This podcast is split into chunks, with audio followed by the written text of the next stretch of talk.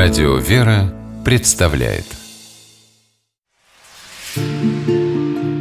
Места и люди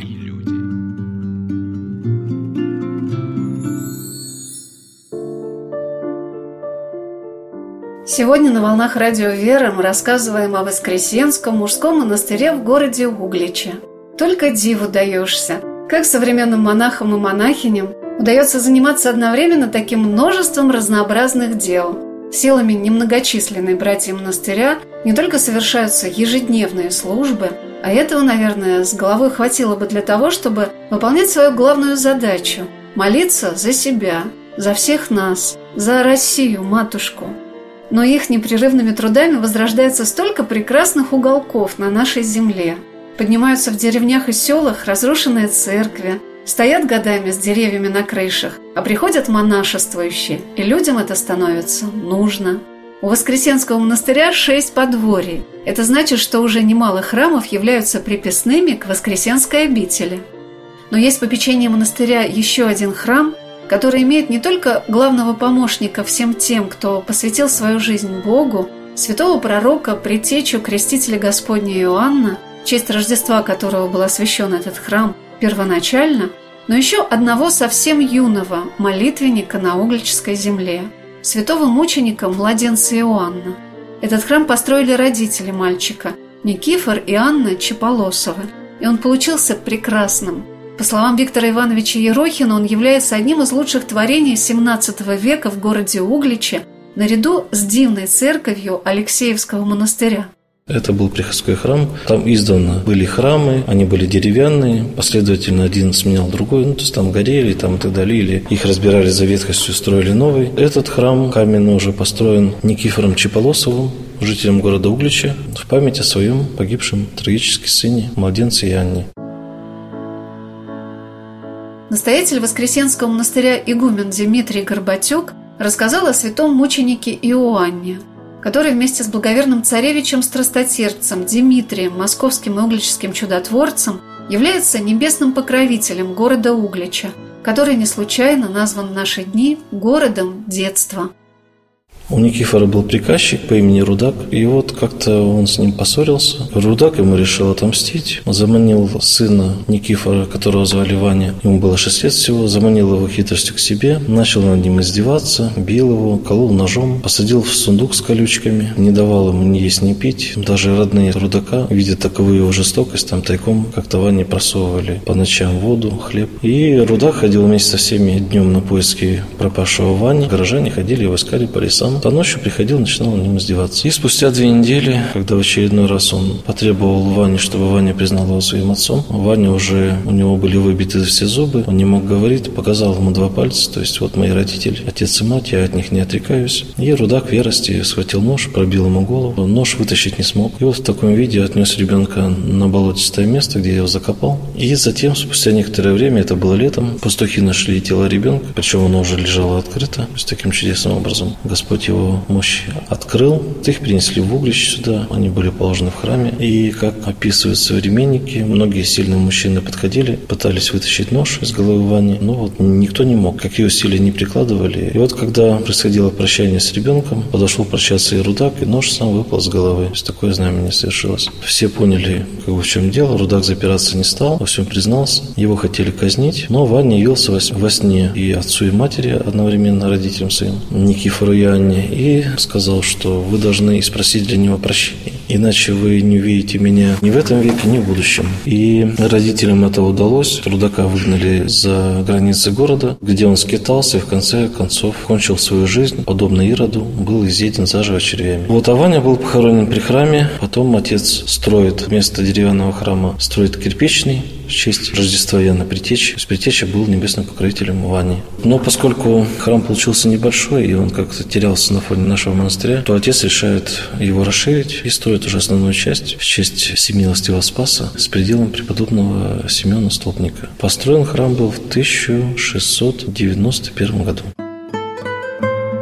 Рядом с Воскресенским монастырем на Углической земле ушло под воду немало храмов и монастырей – ансамбли которых даже на фотографиях до сих пор являются украшением города. как бы демонстрируя мысль о том, что духовное богатство Руси невозможно уничтожить бесследно, затопить или разрушить. Оно будет жить в веках памятью о его строителях и подвижниках, которые в вечности неразрывно связаны с этим местом. Но есть в Воскресенском монастыре еще один молитвенник, мощи которого волею промысла Божия не были скрыты забвением его богоугодной жизни, затоплено в подклете Воскресенского монастыря, уничтожены безбожниками, которые заключили их в анатомический музей Ярославского мединститута. Это мощи иеросхимонаха Иоакима. Когда я несколько лет назад впервые попала в Воскресенский монастырь, они были выставлены для поклонения верующим – а сейчас мощи находятся в особом пределе, посвященном Архангелу Михаилу, так как в наши дни собираются материалы для канонизации этого подвижника. Вот что рассказал игумен Дмитрий о том, что известно о его жизни. Семен Ульянов в Мирон был. Имел жену, детей, принял священный сан от митрополита Иоанна Сосовича.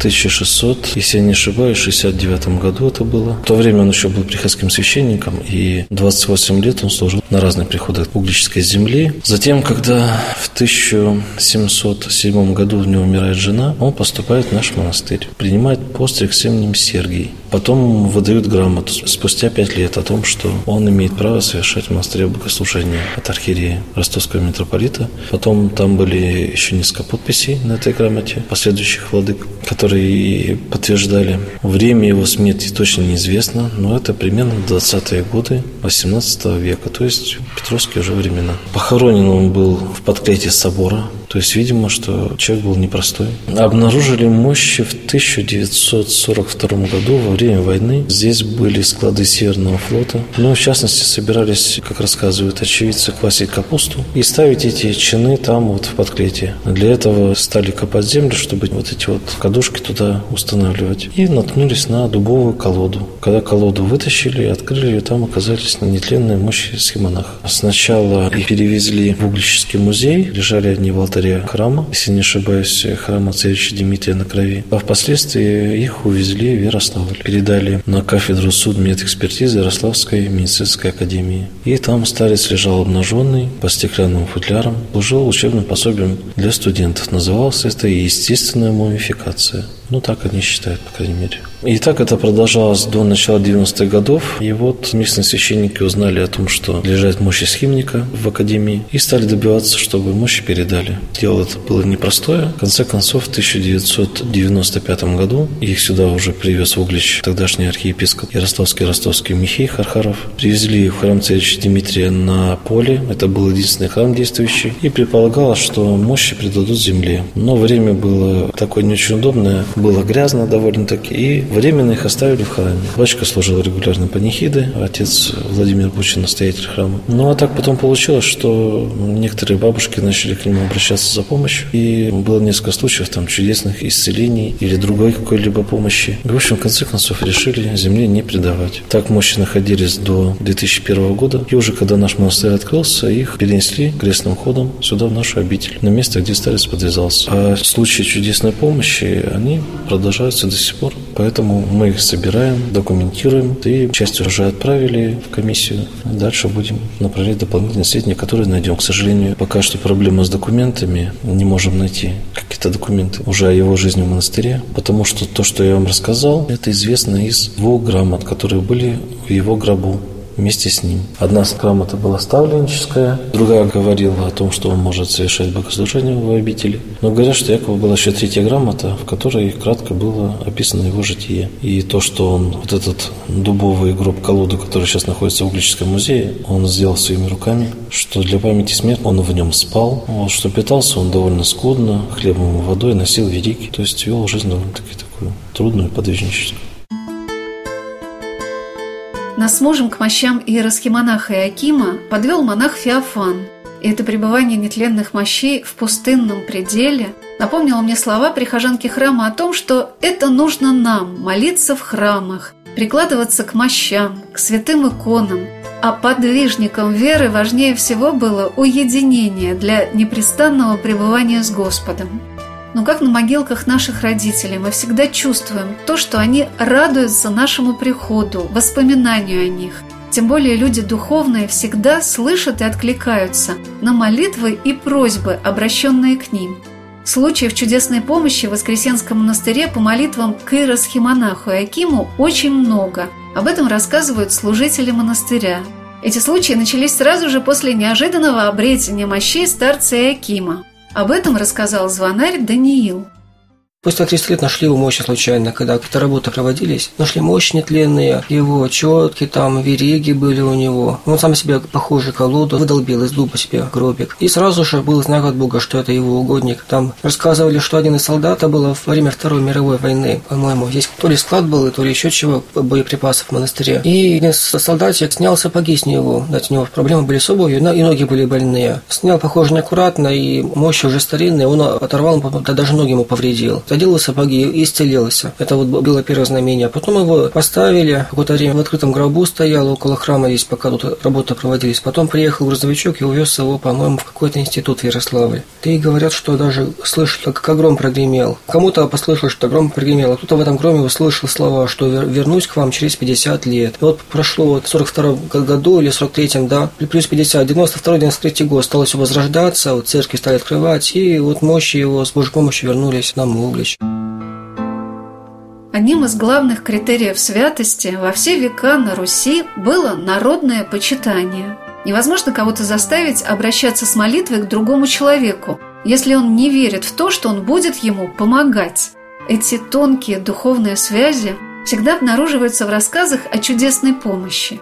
Эти истории нельзя придумать, так же, как невозможно найти двух одинаковых людей.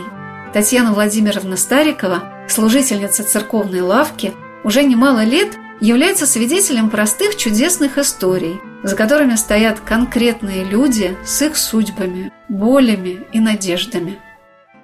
Значит, я убирала помещение, вдруг мужчина приходит и разувает обувь. Я говорю, да что вы, что вы, проходите, все хорошо, даже не волнуйтесь, я протру. Нет, я к Иакимушке. Я говорю, надо же, что ж такое у вас случилось, что вы так почитаете? Да, это святой, которого я почитаю. Зимой каким-то образом он не мог достать воды. Он попросил, чтобы не замерзала вода в колодце. И она не замерзала всю зиму. Были лютые морозы, и вот он только что приобрел этот домик где-то там из Перес Переславля. Такой был случай. 42 год, годы гонений. Люди боятся репрессий. Но вера-то – это война. Сколько слез, сколько потерь близких. И вот во избежание этой смуты мощи убирают, убирают в музей. Там начинается уже, идет помощь от мощей. Заходит пионер-вожатый с группой, там рядом музей революции. И вот в какой-то комнатке этой поместили мощи Иросхимонаха Иакима. Она приводит группу пионеров. Смотрителем был питерский служитель Эрмитажа. Питерцев много здесь было. Вот. Он говорит, не знаю, что за желание было ему показать этой девочке эти мощи. А она заикалась с детства. И она вот пишет в своем отзыве об исцелении. Она говорит, я не могу вам передать то тепло, которое разливалось по всему телу. И она перестала заикаться. Мощи-то после этого отправили на кафедру судебно-медицинской экспертизы в Ярослав. Из этого института приезжает лаборант. Она привозит своих детей и говорит о том, что она была яроитаисткой. Тогда были субботники. И вот как экспонат отправили из музея на эту кафедру для студентов. Она говорит, мне пришлось протирать эти мощи, и какое-то масло, говорит, течет. А у меня, говорит, поранена рука была. Недели две не заживала. Что я только не делала, говорит. И вот я, говорит, ругаюсь, протираю эти, говорит, мощи, какое-то масло тут течет, повязка свалилась. А на следующий день у меня рука зажила. Но я человеком неверующим была. И спустя годы вдруг так получилось, что Господь привел ее в храм. И она вспомнила этот случай. Через интернет как-то стала все искать, и что это мощи Иросхимонаха Иакима. Привезла своих детей поклониться этим мощам. Татьяна Владимировна рассказала, с какими случаями ежедневно приходится сталкиваться тем, кто трудится в храме. Иногда пришедшие впервые в церковь люди, стесняющиеся поначалу обратиться к священнику, что меня всегда очень удивляло, потому что я, например, ни разу не видела священнослужителя, который мог чем-то напугать или обидеть. Но зачастую именно служители церковной лавки становятся той самой жилеткой, в которую хочется поплакаться. Слава Богу, что эти люди тоже обладают добрым, любящим сердцем. В 90-е годы много было сокращений, не проплачивалась зарплата. И через суд приходилось, через прокуратуру каким-то образом отбивать свои заработанные деньги. И вот эта помощь была, звонят, приходите за деньгами. Попросишь схемонах Аким не на что даже жить. Звонят и отдают деньги. И вот эти вот скорби, один человек, он не в состоянии преодолеть. А вот с Богом можем. Это не поплавок, который, как вот бывает друг, сегодня он друг, а завтра он тебе и не помог. Это то, что тебя никогда не просит. Никогда не будет мамы, не будет папы, а Бог будет. И он тебе не предаст, он тебе поможет, понимаете? И вот через эту веру, через святых идет помощь этим людям, которые остались в одиночестве, один на один с собой, понимаете? Кредитов сколько наберут, 7 миллионов придут, прощаются с жизнью. А мы их уговариваем, говорят, да что вы, что вы, ничего. И там то адвокат, то что-то, и уменьшается сумма, у людей появляется вера, а они идут, прощаются с жизнью, понимаете? И вот так помогают святые, помогают мощи, помогают эти иконы чудотворные. Сколько же прекрасных примеров настоящей, искренней, горячей веры можно увидеть в прихожанах каждого российского храма – Часто бывая в различных местах, меня поражает прежде всего именно это. Ясные, радостные глаза, доброе отношение к людям, искренность, простота, доступность верующих людей, их одухотворенность и честное отношение к своему религиозному опыту, неформальное, всегда ищущее ответы на свои вопросы. Мне запомнился рассказ о иеросхимонахе Акиме, регента хора Воскресенского монастыря Владимира Тадайсийчука – для меня он значит, наверное, какое-то становление после падения духовного. Какое-то становление для меня оно значит. Этот человек, вот встреча с этими мощами, с Иакимом, когда много поешь на клиросе, певчие клиросные поймут, о чем речь идет. Происходит какое-то оскудевание духовное. Ну да, то есть ты уже просто приходишь, поешь, иногда не понимаешь, что поешь, зачем поешь, вообще зачем это делаешь. Это частая беда, к сожалению. Приходишь уже не на службу, скажем там, а просто пришел, дело сделал, попел, ушел, да. И вот как-то у меня уже тоже такое такое вот началось. Уже не понимаешь, что там мощи, не мощи, там крестный ход, ну хорошо, давайте походим, да, эстафету давайте, да, передадим, там еще чего-то. Уже вот прям такое вот начиналось. И здесь прихожу, Господь, точнее, меня сюда приводит, я не сам сюда пришел, мне прям вот боженьку сюда, как котенка, знаете, в лоток. Не понимаешь слов, на тебе. И пришел здесь мощи, открывает мощи, прикладывать. Мне это трудно объяснить, но просто внутри какая-то землетрясение какое-то внутри. Внутреннее какое-то такое прям дергание, мысли нормальные, спокойнее. Внутри все трясется. Это первая мысль, отхожу от мощей. Бесы внутри затряслись, да. А потом смотришь так на делах. Надо было документы оформлять, там, гражданство делать, там еще что-то. И на делах каждый раз там подойдешь, отец Иоаким, ты к Богу поближе, намного ближе, чем я, пожалуйста. Там. Так просто вот по-человечески, пожалуйста, там, помолись ему, пускай он правит, если ему угодно, пускай вот ставишь свечку, там, поцелуешь, постоишь, так вот. Смотришь, дела разрешаются. Там у меня тупиковые ситуации были. Пандемия вот это вот, не сделаешь ничего, посольство закрыто, у меня паспорт уже все просрачивалось, надо как-то все это разрешать, гражданства еще нет, вид на жительство заканчивался. Как это? Опять к Акиму? Отец Яким, ну, пожалуйста. Еще раз, пожалуйста. Прихожу в ФМС. Так, а почему вы еще на паспорт не подали? Давайте. И все, и, и сразу вот пошло дело. Ну, то есть, это в практическом толке работает. Не то, что какая-то мистицизм там или еще что-то. То есть, это действительно по-настоящему. Ты тут, конечно, хочешь, не хочешь, проснешься от этого сна духовного, но ты наполняешься уже настоящим добром. В нашей следующей программе мы продолжим рассказ о современной жизни Воскресенского мужского монастыря. Я бы хотела от лица его братьев и прихожан обратиться ко всем, кто нас сегодня услышит, с просьбой о том, что если вы уже побывали в Воскресенской обители в Угличе и, помолившись иросхимонаху Акиму, получили помощь, утешение, исцеление, позвоните, пожалуйста, в монастырь или напишите на монастырскую почту. Расскажите об этом – и, может быть, ваш вклад в дело подготовки канонизации этого подвижника благочестия станет очень весомым. Контакты монастыря доступны на его сайте в интернете. Мне хочется завершить нашу сегодняшнюю программу пасхальным песнопением в исполнении монастырского хора. И не только потому, что монастырь посвящен воскресению Господа нашего Иисуса Христа, а еще и потому, что каждая человеческая душа, возродившаяся перед лицом вечности – чувствуя себя в надежных границах веры и церкви, имеет удивительную, невидимую защиту, ту самую нерушимую стену из святых людей, святителей, мучеников и преподобных, благоверных князей и княгинь, иноков и инокинь, за которыми нам не страшно двигаться по своему жизненному пути. Продолжение следует. Места и люди.